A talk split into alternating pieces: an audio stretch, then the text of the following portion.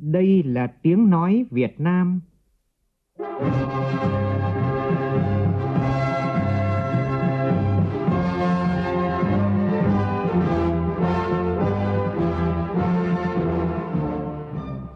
là tiếng nói Việt Nam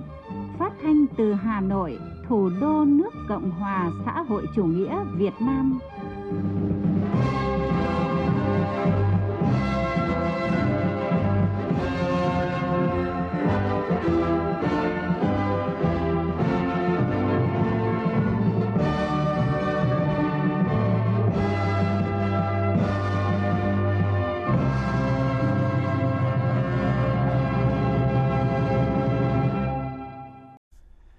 Biên tập viên Đức Hưng kính chào quý vị và các bạn. Mời quý vị và các bạn nghe chương trình Thời sự trưa của Đài Tiếng nói Việt Nam với những thông tin đáng chú ý sau đây.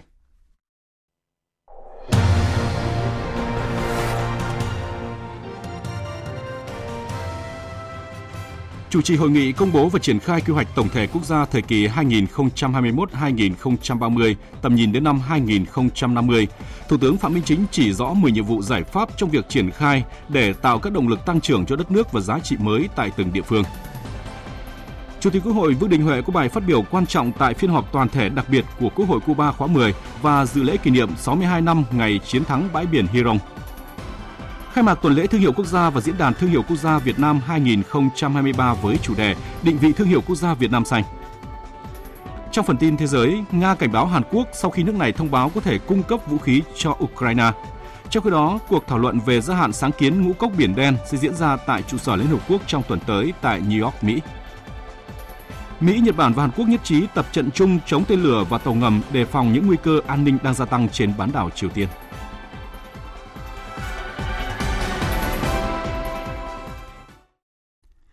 Bây giờ là nội dung chi tiết.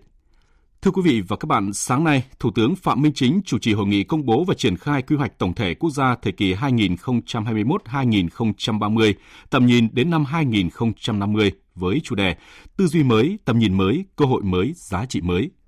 Quy hoạch nhằm xác định rõ mô hình phát triển theo không gian lãnh thổ của quốc gia, khai thác tối ưu tiềm năng thế mạnh của các vùng, các ngành, các địa phương để tạo ra các động lực tăng trưởng và giá trị mới cho phát triển nhanh, bền vững đất nước. Hội nghị được tổ chức theo hình thức trực tuyến tại đầu cầu trụ sở chính phủ và sáu mươi ba tỉnh, thành phố trực thuộc Trung ương. Phóng viên Vũ Khuyên đưa tin. Tại hội nghị, Bộ trưởng Kế hoạch và Đầu tư Nguyễn Chí Dũng đã công bố nội dung chủ yếu nghị quyết số tám mươi mốt của Quốc hội về quy hoạch tổng thể quốc gia thời kỳ hai nghìn không trăm hai mươi mốt đến hai nghìn không trăm ba mươi, tầm nhìn đến năm hai nghìn không trăm năm mươi.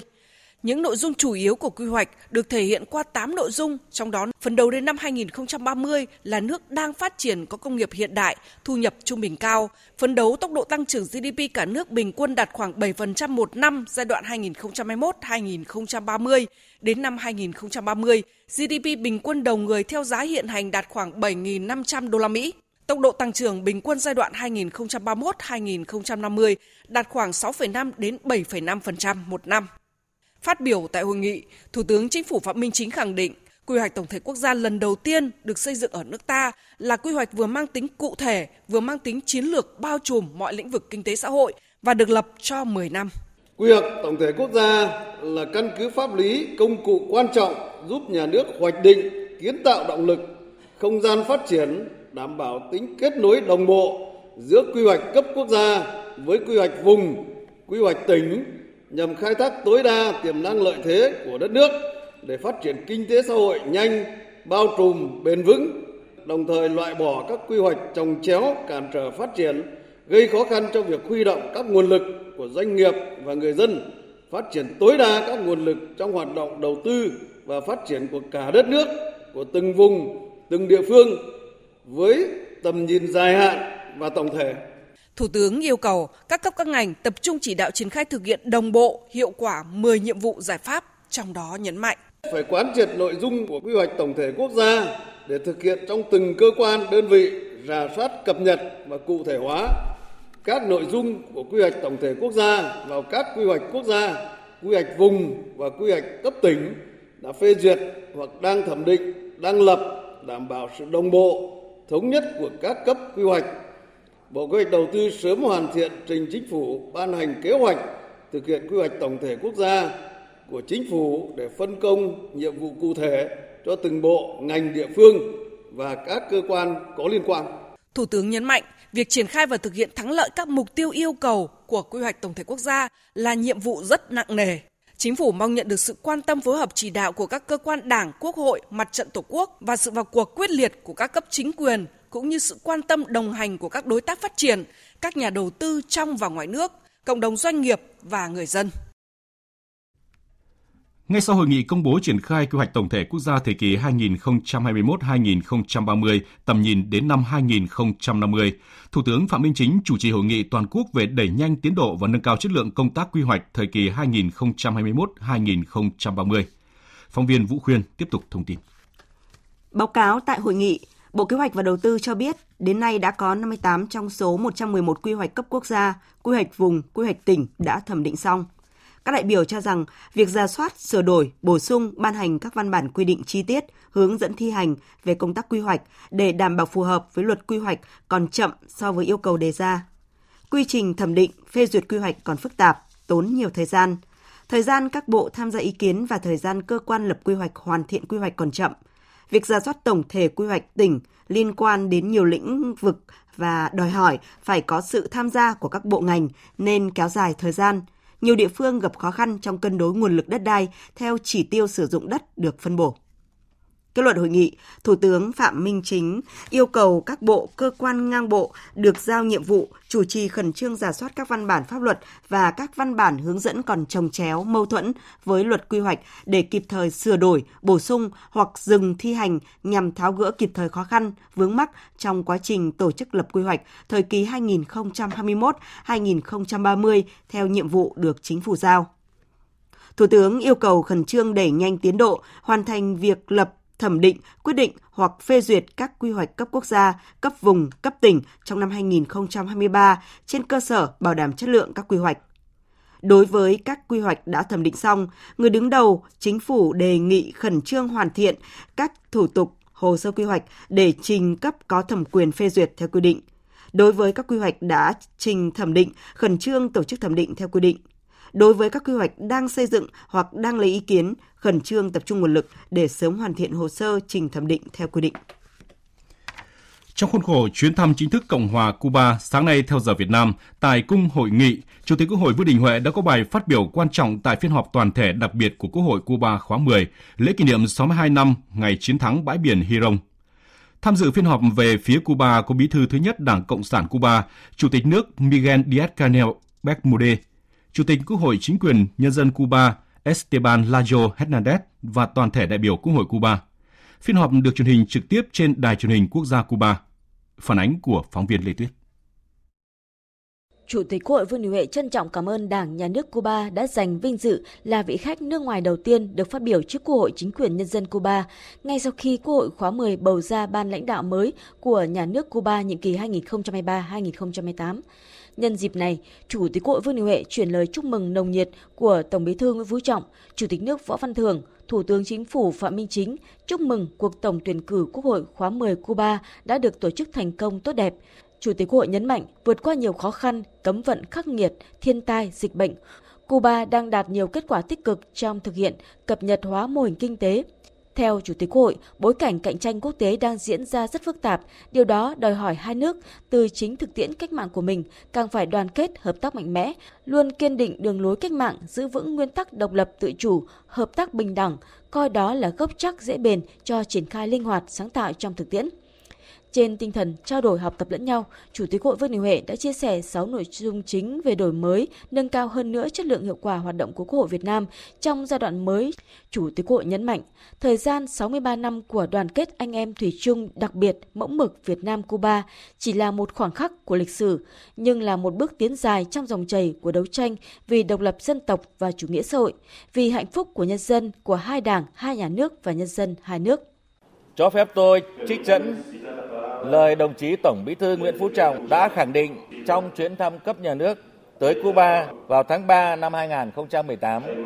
Với nhân dân Việt Nam, hai tiếng Cuba đồng nghĩa với biểu tượng của chủ nghĩa anh hùng, khí phách hiên ngang, ý chí quật cường, niềm tin mãnh liệt vào lý tưởng độc lập dân tộc và chủ nghĩa xã hội. Quan hệ Việt Nam-Cuba là quan hệ anh em đồng chí thân thiết, chân thành, trong sáng và đã trải qua một quá trình đấu tranh cách mạng lâu dài, gian khổ ở mỗi nước, đã được thử thách rèn luyện qua hơn nửa thế kỷ nay và đang tiếp tục phát triển tốt đẹp, trở thành biểu tượng của thời đại. Chúc hợp tác mạnh mẽ của hai quốc hội và chúc mối đoàn kết đặc biệt mẫu mực thủy chung của hai nước chúng ta ngày càng phát triển, mãi mãi bên nhau, tay nắm chặt tay, tự tin tiến lên vì hòa bình, độc lập dân tộc, dân chủ và chủ nghĩa xã hội giàu mạnh. Viva Cuba! Viva Việt Nam! Việt Nam, Cuba, đoàn kết, nhất định thắng! Trong bài phát biểu đáp từ ngay sau khi diễn văn của Chủ tịch Quốc hội Vương Đình Huệ kết thúc, đồng chí Esteban Naro Hernández, Chủ tịch Quốc hội Chính quyền Nhân dân Cuba đã nhắc lại những tình cảm câu chuyện của Đại tướng Raúl Castro về Chủ tịch Hồ Chí Minh, về mối quan hệ truyền thống và tình hữu nghị không có gì phá vỡ được giữa Việt Nam và Cuba, và những bài học học từ người anh em Việt Nam, những người chiến thắng các cuộc chiến bằng sự chăm chỉ, sáng tạo và kỷ luật. Đặc biệt đánh giá cao sự hiện diện của Chủ tịch Quốc hội Vương Đình Huệ tại phiên kỷ niệm sáu mươi hai năm chiến thắng Hy Rông và những nỗ lực của Chủ tịch Quốc hội để thúc đẩy quan hệ đặc biệt giữa hai nước cũng như quan hệ giữa hai quốc hội nói riêng. Đồng chí Esteban Naro Hernández nhấn mạnh. Trong bối cảnh thế giới đối diện với nhiều cuộc khủng hoảng, nhiều thách thức cho nhân loại với mức độ nguy hiểm ngày càng tăng, các quốc gia như Việt Nam và Cuba cùng phải tiếp tục đóng góp vào việc gìn giữ hòa bình, thúc đẩy phát triển bền vững, trong đó các cơ quan lập pháp đóng vai trò quan trọng. Quốc hội của chính quyền nhân dân mới được thành lập sẽ cam kết duy trì mãi mãi sức mạnh đạo đức và lòng quả cảm của nhân dân mà chúng tôi đại diện. Kết thúc phiên họp toàn thể đặc biệt của Quốc hội Cuba khóa mười, lễ kỷ niệm sáu mươi hai năm ngày chiến thắng bãi biển Hy Rông với sự tham dự của Chủ tịch Quốc hội Vương Đình Huệ và đoàn đại biểu cấp cao Quốc hội nước ta là bài hát Như có Bác Hồ trong ngày vui đại thắng do các học sinh của Cuba biểu diễn.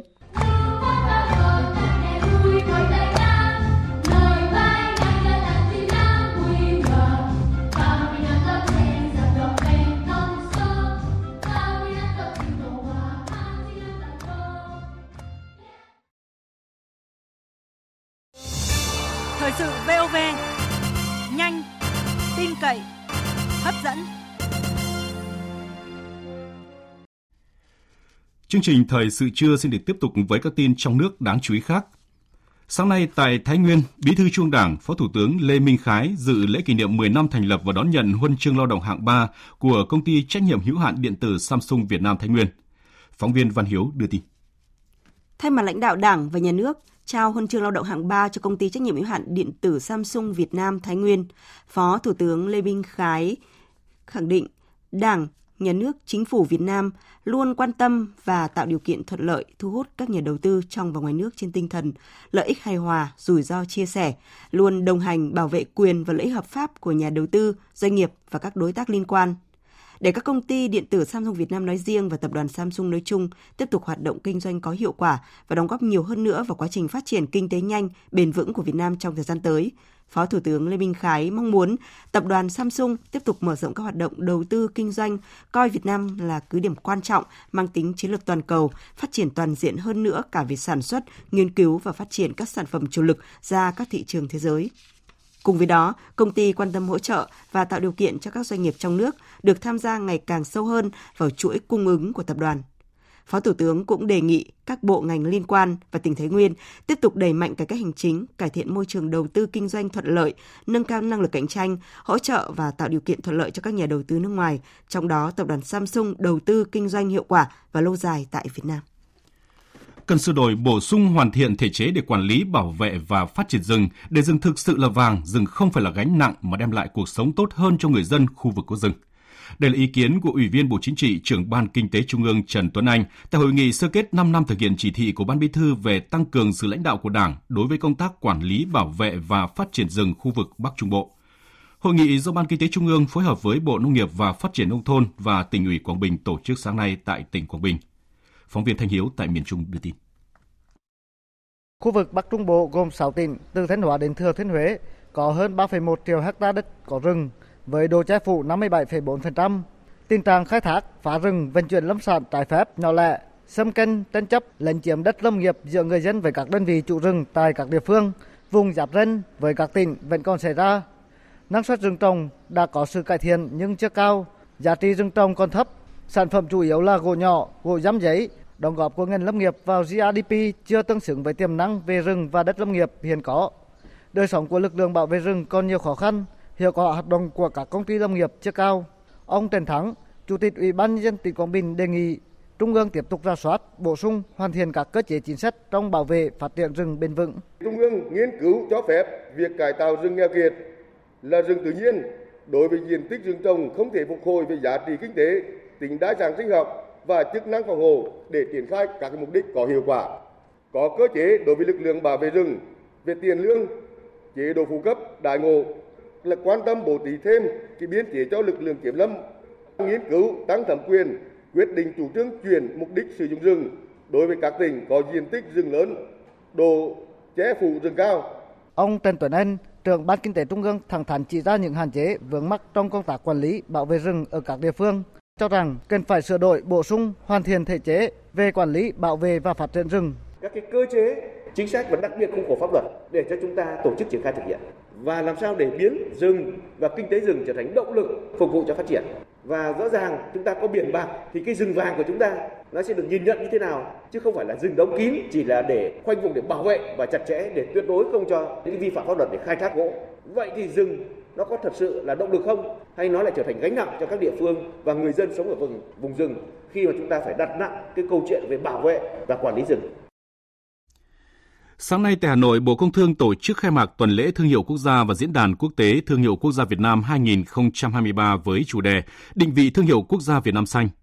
Hoạt động nằm trong khuôn khổ chương trình thương hiệu quốc gia Việt Nam năm hai không hai ba kỷ niệm Ngày Thương hiệu Việt Nam hai mươi tháng tư, tăng cường nhận biết thương hiệu quốc gia Việt Nam và quảng bá giới thiệu các sản phẩm đạt thương hiệu quốc gia Việt Nam.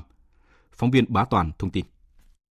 Qua hai mươi năm hình thành và phát triển, chương trình Thương hiệu Quốc gia Việt Nam đã đạt được những kết quả tích cực, thu hút được sự quan tâm đặc biệt và tạo được uy tín đối với các doanh nghiệp, cơ quan quản lý cũng như người tiêu dùng trong và ngoài nước. Bên cạnh đó, chương trình cũng hỗ trợ địa phương, hiệp hội, doanh nghiệp phát triển thương hiệu sản phẩm, hàng hóa, dịch vụ với chất lượng cao. Thứ trưởng Bộ Công Thương Trần Quốc Khánh khẳng định, với sự hỗ trợ của chương trình Thương hiệu Quốc gia, nhiều doanh nghiệp đã ý thức được vai trò quan trọng của thương hiệu nên đã đầu tư nghiêm túc cho xây dựng, phát triển thương hiệu sản phẩm và thương hiệu doanh nghiệp.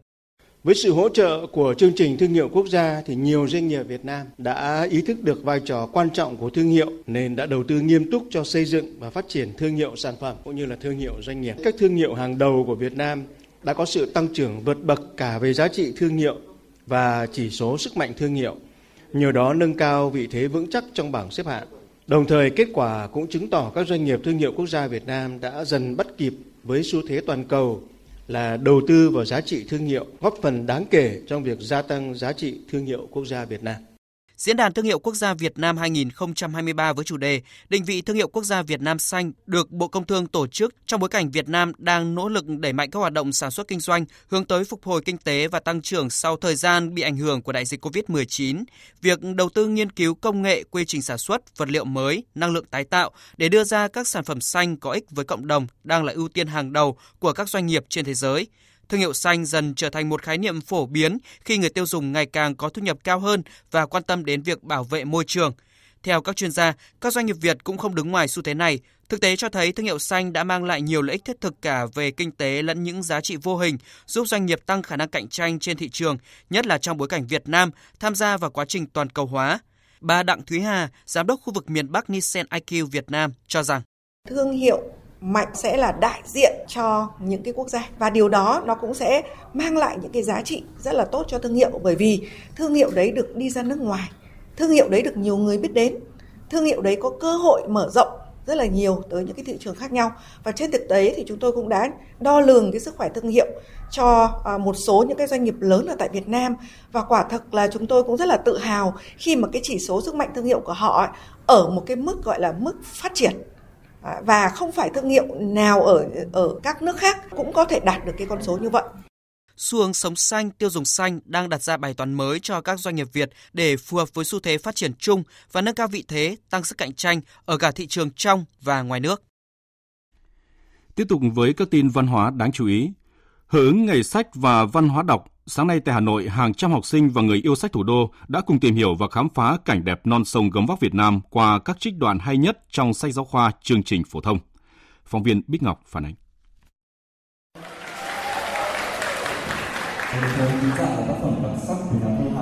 Những tràng pháo tay liên tiếp khi các em học sinh trường Trung học cơ sở Marie Curie thành phố Hà Nội nhận ra đoạn nội dung mà các em vừa nghe thuộc trích đoạn trong tác phẩm văn học nào.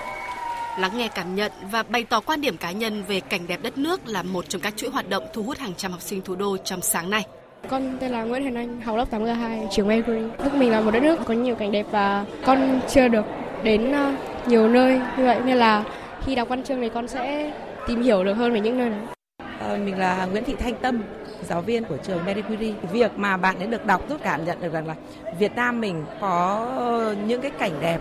mà các nhà văn ấy đã làm thay các bạn ấy một cái công việc đến nơi cảm nhận và tái hiện lại. Nhà văn Nguyễn Trương Quý và tiến sĩ ngữ văn Nguyễn Thị Ngọc Minh, giảng viên trường Đại học Sư phạm Hà Nội nhấn mạnh. Cái quan trọng là ở đây tạo ra cảm hứng, ở đây là cái sự gợi cả gợi tả, cái vẻ đẹp, cái, cái sự dung cảm của người nghệ sĩ họ đồng hành với cả cái ngữ liệu văn học đấy. Là nó cho chúng ta thấy một cái vẻ đẹp đa dạng và tinh tế của tự nhiên. Nó xanh tươi, tràn đầy sức sống, rất là đẹp đẽ và tinh tế. Cái thứ hai là nó cho người ta một cái cảm giác rất là mát lành. Giữa một cái cuộc sống ồn ào và chúng ta không có thời gian để tĩnh lại. Thậm chí ta đi vào rừng nhưng ta cũng không cảm nhận được vẻ đẹp của rừng. Thì những cái đoạn văn như thế này nó đánh thức cái cảm giác và cảm xúc ở trong người đọc. Thông qua việc tự tìm hiểu, cảm nhận và lắng đọng cảm xúc, nhà xuất bản mong muốn lan tỏa mạnh mẽ hơn văn hóa đọc, thêm nhiều độc giả trẻ đến với sách, yêu quý sách và khám phá những vẻ đẹp non sông đất nước Việt Nam qua các tác phẩm văn học. Thưa quý vị, tại các xã và nhiều thôn bản vùng cao tỉnh Bắc Kạn hiện đều được trang bị tủ sách pháp luật, tủ sách văn hóa với khá nhiều đồ sách thiết thực hữu ích. Tuy nhiên, những tủ sách này lại không được người dân quan tâm sử dụng, gây ra sự lãng phí đáng tiếc. Phản ánh của công luận phóng viên Đài Tiếng nói Việt Nam thường trú khu vực Đông Bắc. Để đáp ứng tiêu chí tiếp cận pháp luật của xã đạt chuẩn nông thôn mới, mười một thôn bản của xã Quang Thuận, huyện Bạch Thông đã được trang bị tủ sách pháp luật tại nhà văn hóa thôn.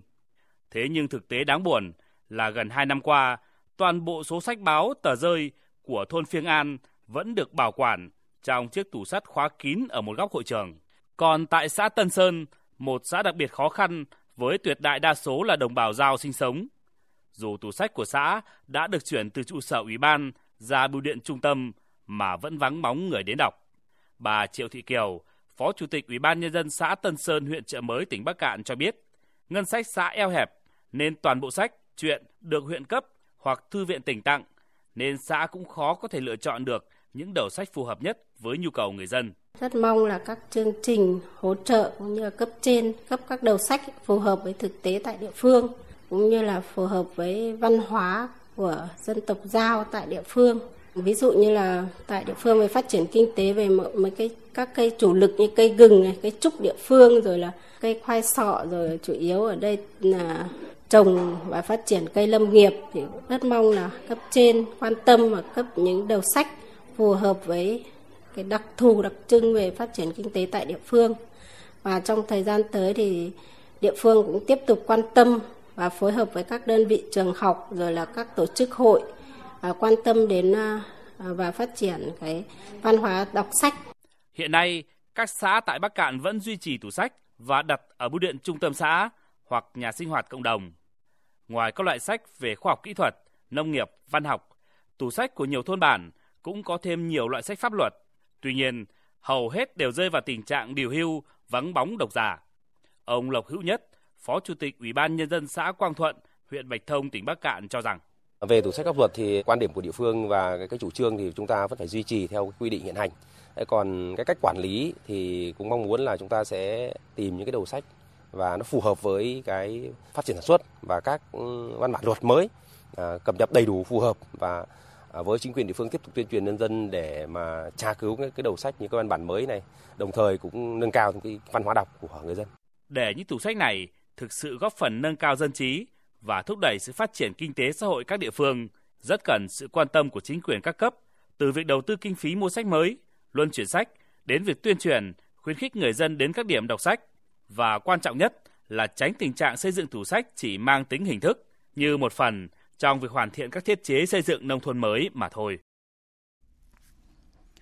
Viện Pasteur Thành phố Hồ Chí Minh vừa có văn bản gửi Sở Y tế bốn tỉnh thành và mười bệnh viện khu vực phía Nam đề nghị cho ý kiến về việc phối hợp triển khai dự án đánh giá hiệu quả tiêm chủng vaccine tại Việt Nam. Theo Viện Pasteur Thành phố Hồ Chí Minh, mục tiêu của dự án nhằm đánh giá hiệu quả của việc tiêm đầy đủ các mũi vaccine cơ bản và tăng cường tại Việt Nam trong phòng ngừa các ca mắc covid mười chín từ mười hai tuổi trở lên phải nhập viện hoặc tử vong. Các bệnh nhân sẽ được lấy mẫu xét nghiệm và giải trình tự gen xác định biến thể của virus SARS-cô vê hai.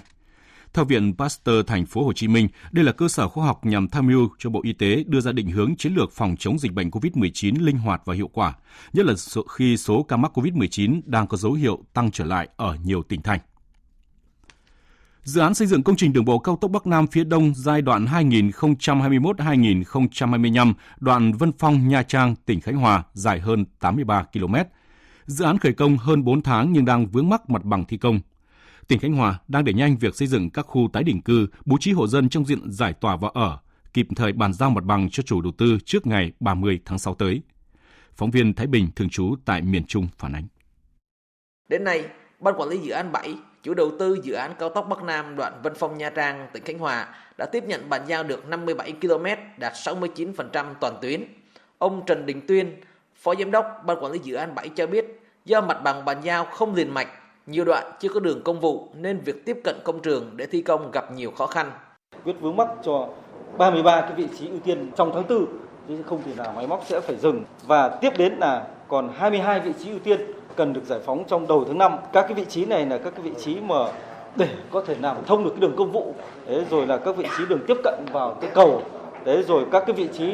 đào phá đá đất để chúng ta vận chuyển được, để điều phối dọc đất, làm việc cụ thể với từng huyện mà huyện chỉ đạo giúp đỡ. Trước thực trạng này, Ủy ban Nhân dân tỉnh Khánh Hòa vừa yêu cầu các địa phương khẩn trương chi trả tiền bồi thường, giải quyết các khiếu nại, vận động người dân giao mặt bằng trước ngày ba mươi tháng sáu tới. Ông Trần Hòa Nam, Phó Chủ tịch Ủy ban Nhân dân tỉnh Khánh Hòa cho biết, chúng ta làm không đạt thời gian về mặt khối lượng, về mặt kết quả thì cái đó không thể gọi là vướng mắc nữa, mà là nói đó là trách nhiệm của các đơn vị triển khai thực hiện. Chúng ta phải có được mặt bằng là để thực hiện cái tuyến cao tốc, là để thực hiện di dời hạ tầng kỹ thuật, xây dựng các khu tái định cư. Tài nguyên môi trường phối hợp với ban bảy nhanh chóng cái việc xác định được cái mỏ đó phải nằm trong quy hoạch trữ lượng để đáp ứng được yêu cầu, từ đó nhanh chóng hoàn tất về mặt thủ tục.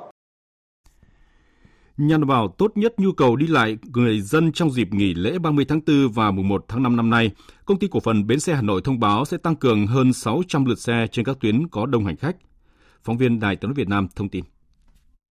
Tại bến xe Giáp Bát, lượng khách được dự báo tăng cao nhất trong ngày là khoảng mười tám nghìn lượt, tăng ba trăm phần trăm so với ngày thường. Tương tự bến xe Mỹ Đình, lượng khách cũng sẽ tăng lên hơn ba trăm phần trăm.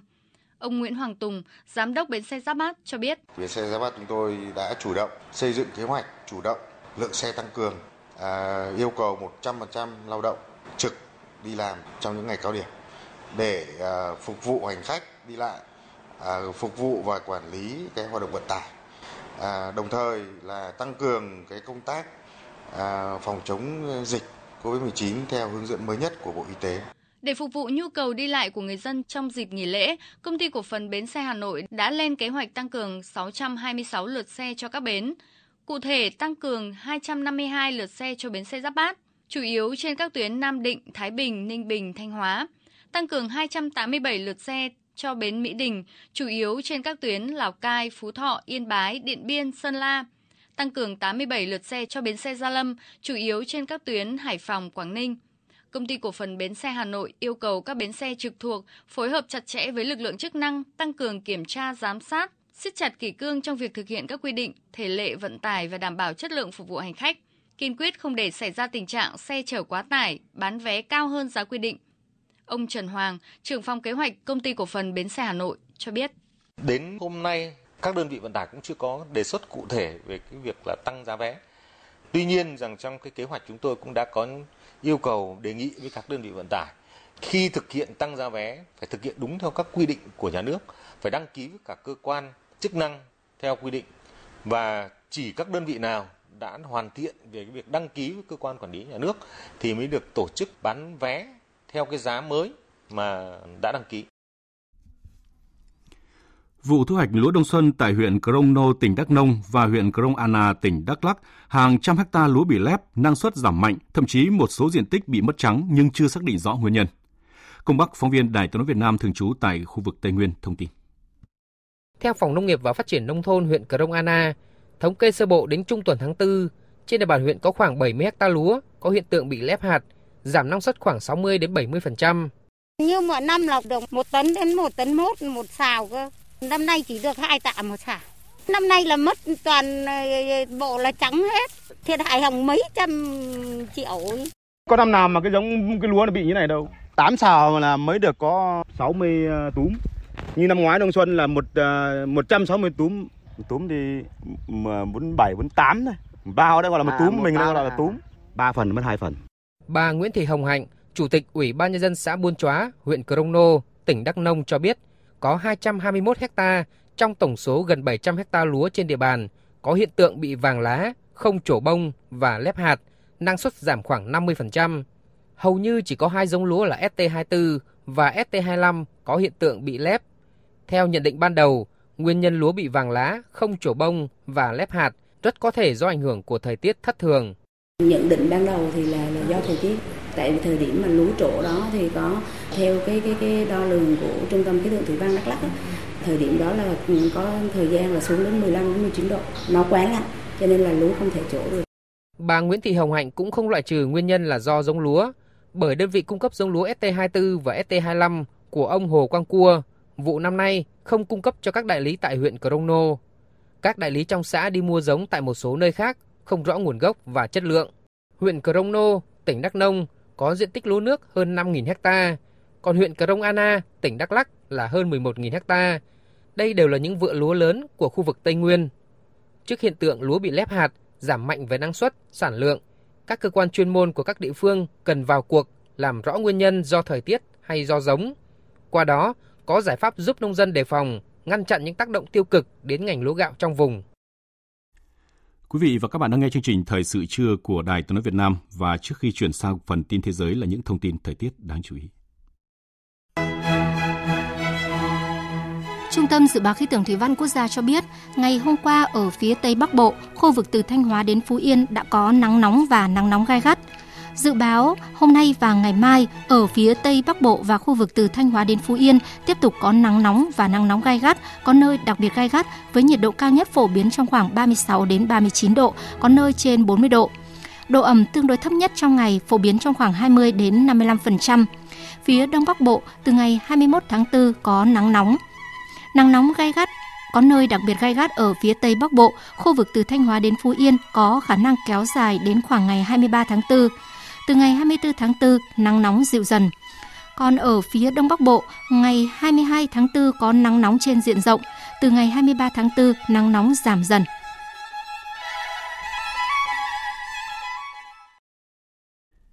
Mời quý vị và các bạn nghe tiếp chương trình Thời sự trưa của Đài Tiếng nói Việt Nam. Phái đoàn Thường trực Việt Nam và Australia tại Liên Hợp Quốc và Hiệp hội Chữ thập đỏ và Trăng lưỡi liềm đỏ quốc tế vừa tổ chức sự kiện ra mắt báo cáo về thảm họa toàn cầu năm hai không hai hai với chủ đề Lòng tin bình đẳng và hành động địa phương, bài học từ covid mười chín để ứng phó tốt hơn với khủng hoảng toàn cầu tiếp theo. Tin của phóng viên Phạm Huân, thường trú tại Mỹ. Báo cáo nhấn mạnh thế giới đã thiếu sẵn sàng trong ứng phó với một đại dịch như covid mười chín và kiến nghị xây dựng lòng tin của người dân vào khả năng ứng phó với thảm họa, xử lý bất bình đẳng trong tiếp cận thuốc men, y tế giữa các nước cũng như là các khu vực khác nhau trong một nước và tăng cường năng lực, vai trò các cộng đồng địa phương trong xử lý thách thức về y tế.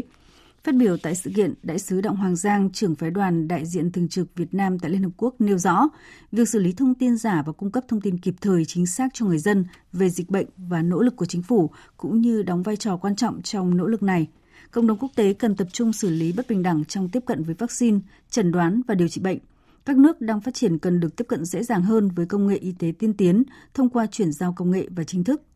Tăng cường năng lực y tế quốc gia từ cấp cơ sở sẽ đóng vai trò cốt lõi trong ứng phó với các dịch bệnh trong tương lai thông qua tăng cường đầu tư vào cơ sở hạ tầng, trang thiết bị và đào tạo đội ngũ cán bộ.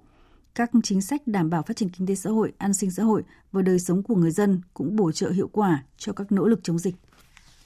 Với số phiếu bầu cao gần chín mươi tám phần trăm tại Quốc hội, Chủ tịch Cuba Miguel Díaz-Canel vừa đắc cử chức Chủ tịch nước nhiệm kỳ năm năm lần thứ hai. Tổng hợp của biên tập viên Thu Hoài. Chủ tịch Miguel Díaz-Canel cam kết đưa đất nước vượt qua mọi thử thách. Trước mắt chúng ta phải tập trung vào sản xuất lương thực, sử dụng năng lực sản xuất nhàn rỗi, tăng thu ngoại tệ, chuyển đổi theo yêu cầu của doanh nghiệp nhà nước xã hội chủ nghĩa, hiệu quả của quá trình đầu tư, bổ sung cho các chủ thể kinh tế và sự tham gia của đầu tư nước ngoài. Tất cả điều này là để tăng cung cấp hàng hóa, dịch vụ và kiểm soát lạm phát. Người dân Cuba đã hoan nghênh việc Chủ tịch Cuba Miguel Díaz-Canel tái đắc cử, đồng thời bày tỏ tin tưởng nhà lãnh đạo sẽ đưa đất nước vượt qua thử thách. Ông ấy là người kế nhiệm tuyệt vời của cựu Chủ tịch Raúl Castro, đã cho thấy sự kiên định và tinh thần cách mạng của Cuba. Ông ấy đã làm tất cả những gì tốt nhất cho đất nước.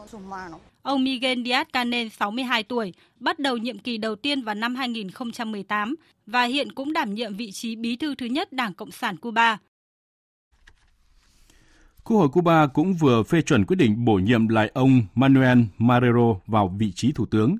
Thủ tướng Marrero nêu những ưu tiên của chính phủ bắt đầu từ những vấn đề có ảnh hưởng lớn nhất đến người dân như sản xuất lương thực, thuốc men, cuộc chiến chống lạm phát. Chính phủ cũng sẽ xem xét các chương trình xã hội, thúc đẩy chương trình nhà ở để đáp ứng một trong những nhu cầu lớn nhất của người dân.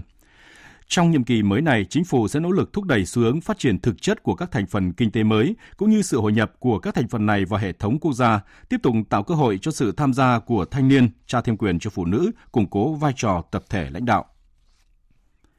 Giao tranh vẫn tiếp diễn tại thủ đô Khartoum của Sudan bất chấp lệnh ngừng bắn được quân đội và lực lượng hỗ trợ nhanh bán quân sự tuyên bố.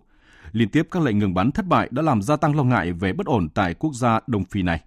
Chính phủ nhiều nước đã lên kế hoạch sơ tán công dân.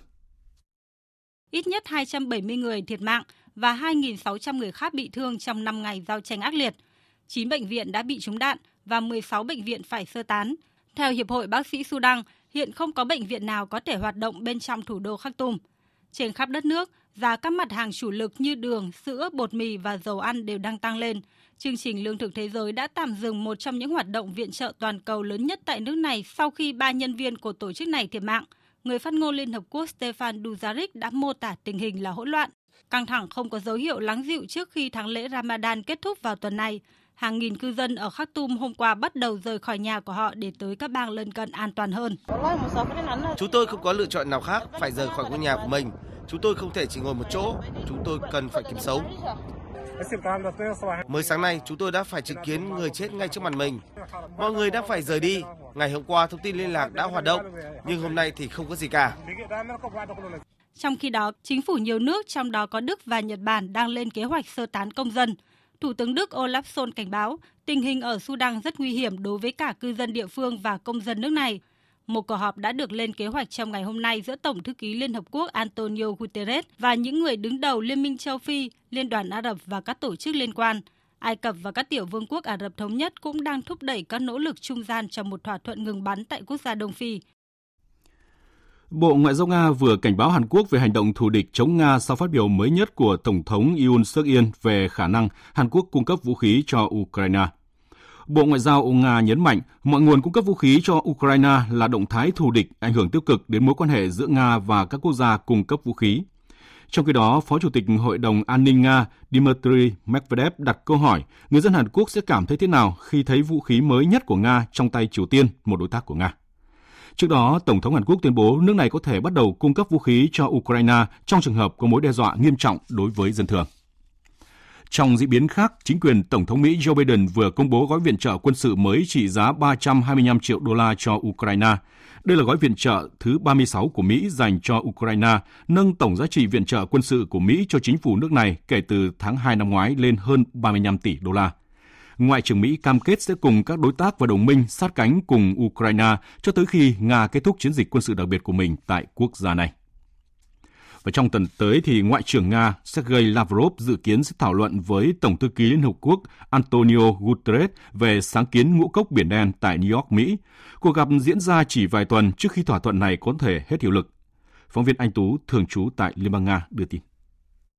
Nga cảnh báo triển vọng không quá lạc quan về thỏa thuận cho phép xuất khẩu ngũ cốc và phân bón an toàn bằng đường biển từ các cảng của Ukraine trên Biển Đen sau ngày mười tám tháng năm. Đây sẽ là vấn đề được đưa ra tại cuộc họp giữa ông Lavrov và ông Guterres. Đại sứ Nga tại Liên Hợp Quốc Vasily Nebenzia nhấn mạnh. Chúng tôi không thấy tiến triển nào có thể đảm bảo với chúng tôi rằng sáng kiến được thực hiện trên cả hai hướng. Bởi vì có hai hướng của những sáng kiến này, sáng kiến ngũ cốc cho Ukraine và biên bản ghi nhớ với Nga và Liên Hợp Quốc, quy định về việc xuất khẩu các loại ngũ cốc và phân bón của Nga không được thực hiện, bất chấp mọi nỗ lực mà Tổng thư ký đang thực hiện. Sáng kiến ngũ cốc Biển Đen đạt được hồi tháng bảy năm ngoái do Liên Hợp Quốc và Thổ Nhĩ Kỳ làm trung gian đã góp phần giải quyết cuộc khủng hoảng lương thực toàn cầu. Sáng kiến đã được gia hạn vào tháng mười một năm ngoái và Nga chỉ nhất trí gia hạn ít nhất sáu mươi ngày, bằng một nửa thời gian so với dự kiến, để giúp thuyết phục Nga cho phép Ukraine tiếp tục xuất khẩu ngũ cốc ở Biển Đen. Một hiệp ước ba năm riêng biệt cũng đã được ký kết, trong đó Liên Hợp Quốc đồng ý giúp Nga xuất khẩu lương thực và phân bón. Về dịch covid mười chín, Tổng thống Indonesia Joko Widodo vừa kêu gọi mọi người dân bình tĩnh trước thông tin các ca mắc covid mười chín đang tăng, đồng thời kêu gọi người dân đi tiêm vaccine mũi tăng cường. Số ca mắc hàng ngày tại Indonesia tính đến ngày mười tám tháng tư đã vượt quá một nghìn ca với gần mười nghìn ca đang hoạt động. Sự gia tăng số ca mắc trùng hợp với sự xuất hiện của biến thể phụ covid mười chín mới được gọi là Arcturus hoặc là X B B một chấm mười sáu. Còn tại Campuchia, Thủ tướng Hun Sen vừa ra tuyên bố người dân không phải đeo khẩu trang bắt buộc tại nơi công cộng trong bối cảnh nước này không xuất hiện ca mắc covid mười chín mới. Nhằm giảm lãng phí thực phẩm và giảm ô nhiễm môi trường tại Malaysia, một nhóm tình nguyện viên từ Malaysia đang quyên góp thực phẩm dư thừa từ các khu chợ và tặng cho người thu nhập thấp trong tháng lễ Ramadan. Tháng lễ Ramadan còn được gọi là tháng nhịn ăn của người Hồi giáo. Trong tháng này, các tín đồ Hồi giáo sẽ tập trung cầu nguyện tại các đền thờ, nhịn ăn vào ban ngày và tụ tập ăn uống bên gia đình, bạn bè vào ban đêm. Kể từ năm hai nghìn mười sáu, các tình nguyện viên của tổ chức từ thiện Jemaah Malaysia đi quyên góp thực phẩm thừa trong tháng Ramadan để phân phát cho người thu nhập thấp. Chị Umi Kelathun Afghani, một tình nguyện viên, cho biết. Chúng tôi đã quyên góp được hai mươi ba nghìn một trăm lẻ sáu ki lô gam thực phẩm và đồ uống ở năm mươi lăm khu chợ. Đây chỉ là lượng thực phẩm thừa được thu gom từ năm mươi lăm khu chợ thôi. Để quyên góp thực phẩm thừa, tổ chức từ thiện Jemaah thông tin cho những người bán hàng ở các khu chợ. Nếu có thực phẩm thừa, những người bán sẽ thông báo cho tổ chức Jemaah. Sau đó các tình nguyện viên thu nhận, phân loại, đóng gói và phân phát thực phẩm đến những người nghèo hoặc các tổ chức từ thiện khác. Một số người dân cho biết. Cách tiếp cận của Jemaah rất đáng khen ngợi. Nếu không quyên góp, thực phẩm thừa sẽ bị vứt vào thùng rác, sẽ thật lãng phí. Jemaah đóng gói lại thực phẩm. Nhờ nỗ lực đó, nhóm thu nhập thấp có thêm thực phẩm.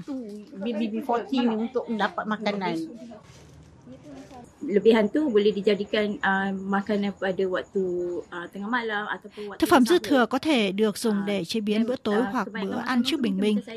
Tôi thường cất thực phẩm như vậy trong tủ lạnh và ăn lúc trước bình minh. Làm như vậy chúng tôi có thể tiết kiệm được một chút thực phẩm và chi phí.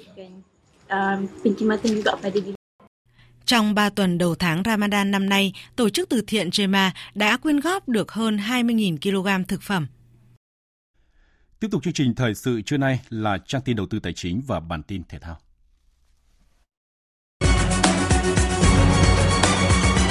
Trang tin đầu tư tài chính. Thưa quý vị và các bạn, giá vàng trong nước và giá vàng thế giới hôm nay đều ghi nhận diễn biến tăng giá. Mở cửa phiên giao dịch sáng nay, công ty vàng bạc đá quý Sài Gòn niêm yết giá vàng ét gi xê mua vào ở mức là sáu mươi sáu triệu bốn trăm năm mươi nghìn đồng một lượng và bán ra là sáu mươi bảy triệu năm mươi nghìn đồng một lượng, tăng một trăm nghìn đồng một lượng ở cả hai chiều so với phiên hôm qua. Giá vàng dòng Thăng Long của công ty Bảo Tín Minh Châu niêm yết ở mức mua vào là năm mươi lăm triệu sáu trăm sáu mươi nghìn đồng một lượng và bán ra là năm mươi sáu triệu sáu trăm sáu mươi nghìn đồng một lượng. Trên thị trường tiền tệ, Ngân hàng Nhà nước công bố tỷ giá trung tâm của đồng Việt Nam với đô la Mỹ áp dụng cho hôm nay tăng mạnh ba mươi tám đồng, hiện ở mức là hai mươi ba nghìn sáu trăm mười lăm đồng một đô la.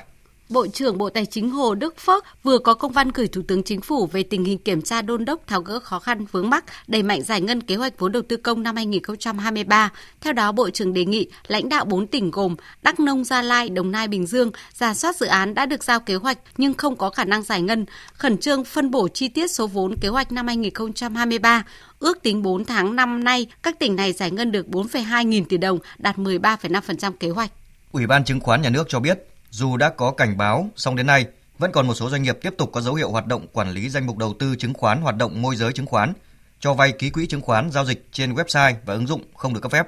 Ủy ban Chứng khoán Nhà nước lưu ý các nhà đầu tư có thể gặp rủi ro khi có tranh chấp xảy ra mà không được pháp luật về chứng khoán bảo vệ quyền và lợi ích hợp pháp của mình. Do đó, Ủy ban Chứng khoán tiếp tục cảnh báo nhà đầu tư thận trọng khi thực hiện các giao dịch đầu tư chứng khoán trên các app giao dịch này và nhà đầu tư chịu trách nhiệm đối với các rủi ro có thể phát sinh. Trên thị trường chứng khoán, phiên giao dịch sáng nay, dù nhóm blue chip vẫn chưa có tín hiệu rõ ràng và tiếp tục phân hóa, nhưng bảng điện tử đã tích cực hơn với sắc xanh chiếm ưu thế rõ nét. Kết thúc phiên giao dịch sáng nay, vê en Index đạt một nghìn không trăm bốn mươi bảy phẩy mười hai điểm, hát en ích Index đạt hai trăm lẻ năm phẩy chín mươi tư điểm. Đầu tư tài chính biến cơ hội thành hiện thực. Đầu tư tài chính biến cơ hội thành hiện thực.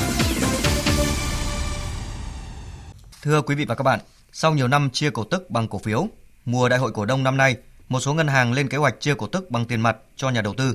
Đây là tin vui của nhiều nhà đầu tư thời gian qua nắm giữ cổ phiếu ngân hàng, phóng viên Đài Tiếng nói Việt Nam thông tin.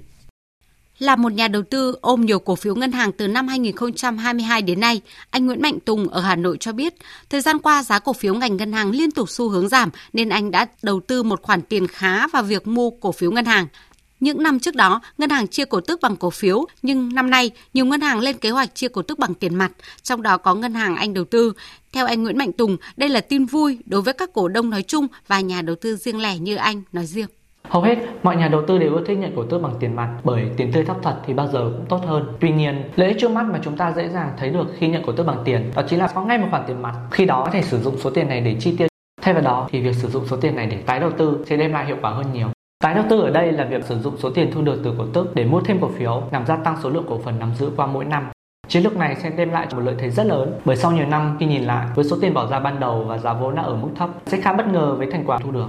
Mới đây, nhiều ngân hàng đã công bố kế hoạch trả cổ tức bằng tiền mặt cho cổ đông sau ba năm không chia cổ tức bằng tiền theo chỉ thị của Ngân hàng Nhà nước. Điển hình như Ngân hàng Thương mại Cổ phần Quốc tế vê i bê, mã chứng khoán là vê i bê, vừa công bố thông tin chia cổ tức năm hai nghìn không trăm hai mươi hai với tỷ lệ hơn ba mươi lăm phần trăm, bao gồm bằng tiền mặt và cổ phiếu, tổng giá trị hơn hai nghìn một trăm lẻ bảy tỷ đồng, tương ứng tỷ lệ mười phần trăm vốn điều lệ. Theo ngân hàng VPBank, năm nay đơn vị dự kiến dành bảy nghìn chín trăm ba mươi tư tỷ đồng để chia cổ tức với tỷ lệ là mười phần trăm. Ông Ngô Chí Dũng, Chủ tịch Hội đồng Quản trị VPBank cho biết cơ sở cho kế hoạch này là nhờ kết quả kinh doanh tích cực vượt mốc lợi nhuận tỷ đô trong năm ngoái. Sẽ có thêm khoảng là ba mươi lăm nghìn chín trăm tỷ để củng cố nền tảng về vốn, sẽ cho phép ngân hàng nâng cao quy mô tổng tài sản, nâng cao tăng trưởng về mặt tín dụng, vốn đủ để duy trì tăng trưởng cao trong vòng năm năm tiếp theo. Và cũng sẽ đủ để mà được phép trong phạm vi khoảng ba mươi phần trăm lợi nhuận sau thuế hàng năm sẽ chia cổ tức bằng tiền mặt cho các cổ đông. Trong bối cảnh thị trường chứng khoán ảm đạm và cổ phiếu mất giá, việc ngân hàng trả cổ tức bằng tiền mặt cho nhà đầu tư đang rất được kỳ vọng. Theo nhiều chuyên gia, đây có thể là xu hướng lâu dài với những ngân hàng có vốn lớn và triển vọng tăng trưởng cao. Xét trên tiêu chí kết quả kinh doanh, các ngân hàng thông báo trả cổ tức bằng tiền mặt đều ghi nhận mức tăng trưởng doanh thu và lợi nhuận khả quan trong năm hai nghìn không trăm hai mươi hai là điều kiện tiên quyết để phân phối lợi nhuận cho cổ đông khi ngân hàng nhà nước không còn siết việc chia cổ tức bằng tiền mặt. Tuy nhiên, để duy trì hoạt động trả cổ tức bằng tiền mặt trong dài hạn, lợi thế sẽ nghiêng về các ngân hàng có vốn mạnh và triển vọng tăng trưởng cao.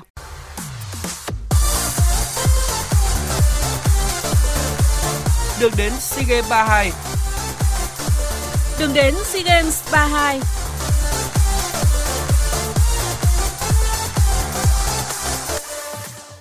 Thưa quý vị và các bạn, tối qua Đoàn Thể thao Việt Nam tổ chức lễ xuất quân tham dự SEA Games ba mươi hai tại Trung tâm Huấn luyện Thể thao Quốc gia Hà Nội. Đồng chí Lê Minh Khái, Bí thư Trung ương Đảng, Phó Thủ tướng Chính phủ tới dự và phát biểu chỉ đạo. Tại SEA Games ba mươi hai, Đoàn Thể thao Việt Nam sẽ tham dự với một nghìn không trăm lẻ ba thành viên, trong đó có bảy trăm lẻ hai vận động viên, một trăm tám mươi chín huấn luyện viên và mười chuyên gia. Đây là số thành viên đông nhất trong lịch sử thể thao Việt Nam tại một kỳ SEA Games tổ chức ở bên ngoài lãnh thổ Việt Nam. Với lực lượng hùng hậu, Đoàn Thể thao Việt Nam đến Campuchia lần này sẽ tranh tài ở ba mươi môn thi, bốn trăm bốn mươi bảy nội dung, mục tiêu giành từ chín mươi đến một trăm hai mươi huy chương vàng và đứng trong top ba đại hội.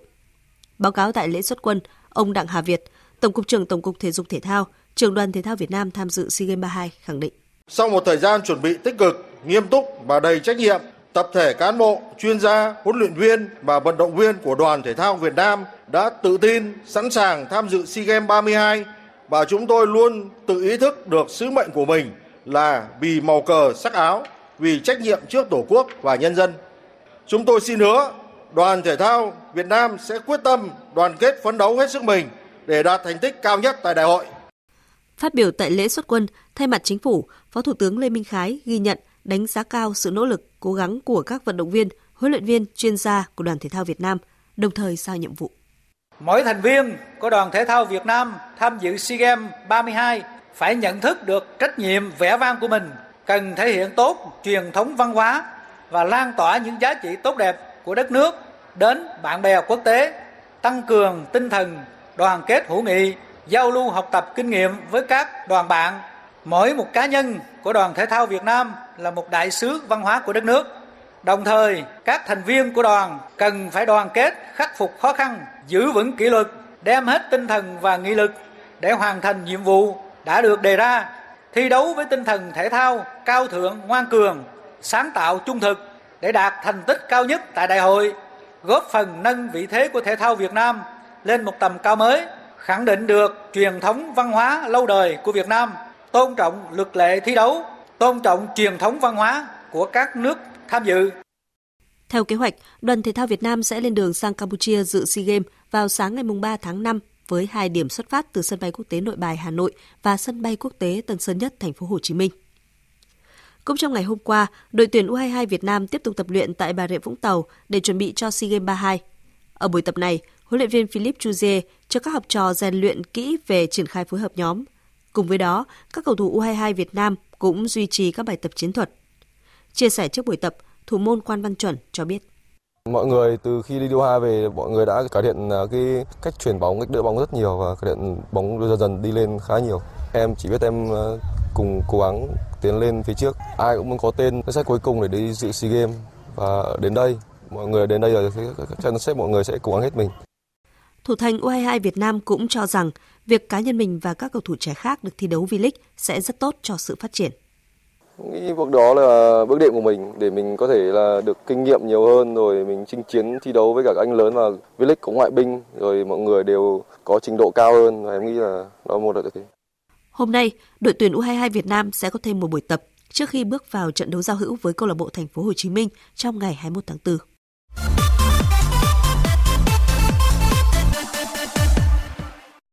Chuyển sang các tin thể thao đáng chú ý khác. Sáng nay, cuộc đua xe đạp toàn quốc tranh cúp truyền hình Thành phố Hồ Chí Minh Tôn Đông Á hai không hai ba bước vào chặng mười sáu, đua quanh Hồ Xuân Hương, thành phố Đà Lạt, dài năm mươi mốt ki lô mét. Tay đua người Nga Petr Rikunov của tập đoàn Lộc Trời là người cán đích đầu tiên, qua đó nâng số chiến thắng chặng ở giải năm nay lên con số bảy, tiếp tục bảo vệ thành công áo vàng và áo xanh. Ngày mai, các vận động viên sẽ thi đấu chặng mười bảy từ thành phố Đà Lạt đi thành phố Bảo Lộc, tỉnh Lâm Đồng, dài chín mươi bảy ki lô mét. Lượt trận lượt về vòng tứ kết Champions League diễn ra rạng sáng nay, không có bất ngờ nào xảy ra. Tại Allianz Arena, Bayern Munich không thể ngược dòng trước Man City sau những sai lầm ở hàng thủ cùng với những cơ hội mười mười bị bỏ lỡ. Đội quân của huấn luyện viên Thomas Tuchel chỉ có được trận hòa một đều trước đại diện nước Anh. Chung cuộc, Hùng Xám nhận thất bại sau hai lượt trận với tổng tỷ số một bốn. Ở trận tứ kết còn lại, dù rất cố gắng nhưng Benfica chỉ kiếm về được một trận hòa ba đều trên đất Italia, qua đó nhận thất bại ba năm chung cuộc và đành ngậm ngùi nhìn Inter Milan vào bán kết. Như vậy, với những kết quả phân nhánh trước đó, Man City sẽ đối đầu với nhà đương kim vô địch Real Madrid ở bán kết. Các bán kết còn lại là trận derby của bóng đá Italia giữa a xê Milan và Inter Milan. Dự báo thời tiết. Phía Tây Bắc Bộ có mây, chiều nắng nóng và nắng nóng gai gắt, có nơi đặc biệt gai gắt. Chiều tối và đêm có mưa rào và dông vài nơi, gió nhẹ, nhiệt độ từ hai mươi tư đến ba mươi chín độ, có nơi trên bốn mươi độ. Phía Đông Bắc Bộ và Thanh Hóa có mây, chiều nắng, có nơi có nắng nóng, đêm không mưa, gió Đông Nam cấp hai, cấp ba, nhiệt độ từ hai mươi tư đến ba mươi lăm độ, có nơi trên ba mươi lăm độ. Riêng Quảng Ninh, Hải Phòng, nhiệt độ cao nhất phổ biến trong khoảng hai mươi chín đến ba mươi mốt độ. Khu vực từ Nghệ An đến Thừa Thiên Huế có mây, chiều nắng nóng và nắng nóng gai gắt, có nơi đặc biệt gai gắt. Chiều tối và đêm có mưa rào và dông vài nơi, gió Tây Nam cấp ba. Trong mưa dông có khả năng xảy ra lốc, sét, mưa đá và gió giật mạnh. Nhiệt độ từ hai mươi lăm đến ba mươi chín độ, có nơi trên bốn mươi độ. Khu vực từ Đà Nẵng đến Bình Thuận có mây, chiều nắng, riêng phía Bắc có nắng nóng và nắng nóng gai gắt. Chiều tối và đêm có mưa rào và dông vài nơi, gió Nam đến Tây Nam cấp hai, cấp ba. Trong mưa dông có khả năng xảy ra lốc, sét, mưa đá và gió giật mạnh, nhiệt độ từ hai mươi lăm đến ba mươi tám độ. Tây Nguyên và Nam Bộ có mây, chiều nắng, có nơi có nắng nóng, chiều tối và đêm có mưa rào và dông vài nơi, gió Tây Nam cấp hai, cấp ba. Trong mưa dông có khả năng xảy ra lốc, sét, mưa đá và gió giật mạnh, nhiệt độ từ hai mươi hai đến ba mươi lăm độ. Khu vực Hà Nội có mây, chiều nắng, đêm không mưa, gió Đông Nam cấp hai, cấp ba, nhiệt độ từ hai mươi lăm đến ba mươi ba độ. Tiếp theo là dự báo thời tiết biển. Bắc Vịnh Bắc Bộ có mưa rào vài nơi, tầm nhìn xa trên mười ki lô mét, gió Đông Nam đến Nam cấp bốn, cấp năm. Nam Vịnh Bắc Bộ, vùng biển từ Quảng Trị đến Quảng Ngãi, vùng biển từ Bình Định đến Ninh Thuận, vùng biển từ Bình Thuận đến Cà Mau và từ Cà Mau đến Kiên Giang không mưa, tầm nhìn xa trên mười ki lô mét, gió Tây Nam cấp ba, cấp bốn. Khu vực Biển Đông không mưa, tầm nhìn xa trên mười ki lô mét, gió Nam đến Tây Nam cấp bốn, cấp năm. Khu vực quần đảo Hoàng Sa thuộc thành phố Đà Nẵng, Trường Sa tỉnh Khánh Hòa không mưa, tầm nhìn xa trên mười ki lô mét, gió nhẹ. Vịnh Thái Lan có mưa rào vài nơi, tầm nhìn xa trên mười ki lô mét, gió nhẹ. Quý vị và các bạn đang nghe chương trình Thời sự trưa của Đài Tiếng nói Việt Nam. Trước khi kết thúc chương trình, chúng tôi xin tóm lược một số tin chính vừa phát sóng. Chủ trì hội nghị công bố và triển khai quy hoạch tổng thể quốc gia thời kỳ hai nghìn không trăm hai mươi mốt đến hai nghìn không trăm ba mươi, tầm nhìn đến năm hai nghìn không trăm năm mươi. Thủ tướng Phạm Minh Chính chỉ rõ mười nhiệm vụ giải pháp trong việc thực hiện triển khai quy hoạch tổng thể quốc gia. Quy hoạch nhằm xác định rõ mô hình phát triển theo không gian lãnh thổ của quốc gia, khai thác tối ưu tiềm năng thế mạnh của các vùng, các ngành, các địa phương để tạo ra các động lực tăng trưởng và giá trị mới cho phát triển nhanh, bền vững của đất nước. Sáng nay tại Hà Nội, Bộ Công Thương tổ chức khai mạc tuần lễ thương hiệu quốc gia và diễn đàn quốc tế thương hiệu quốc gia Việt Nam hai nghìn không trăm hai mươi ba với chủ đề định vị thương hiệu quốc gia Việt Nam xanh. Qua hai mươi năm hình thành và phát triển, chương trình thương hiệu quốc gia Việt Nam đã đạt được những kết quả tích cực. Các thương hiệu hàng đầu Việt Nam đã có sự tăng trưởng vượt bậc cả về giá trị thương hiệu và chỉ số sức mạnh thương hiệu, nhờ đó nâng cao vị thế vững chắc trong bảng xếp hạng. Các doanh nghiệp thương hiệu quốc gia Việt Nam đã dần bắt kịp với xu thế toàn cầu là đầu tư vào giá trị thương hiệu, góp phần đáng kể trong việc gia tăng giá trị thương hiệu quốc gia Việt Nam. Bộ Ngoại giao Nga vừa cảnh báo Hàn Quốc về hành động thù địch chống Nga sau phát biểu mới nhất của Tổng thống Yoon Suk Yeol về khả năng Hàn Quốc cung cấp vũ khí cho Ukraine. Trong khi đó, trong tuần tới, Ngoại trưởng Nga dự kiến sẽ thảo luận với Tổng thư ký Liên Hợp Quốc về việc gia hạn sáng kiến ngũ cốc Biển Đen khi thỏa thuận này hết hiệu lực vào ngày mười tám tháng năm. Tới đây chúng tôi cũng xin kết thúc chương trình Thời sự trưa nay của Đài Tiếng nói Việt Nam. Chương trình do các biên tập viên Đức Hưng, Hải Quân, Nguyễn Hằng, Thu Hòa cùng kỹ thuật viên Hồng Vân phối hợp sản xuất và thực hiện. Chịu trách nhiệm nội dung Nguyễn Vũ Duy.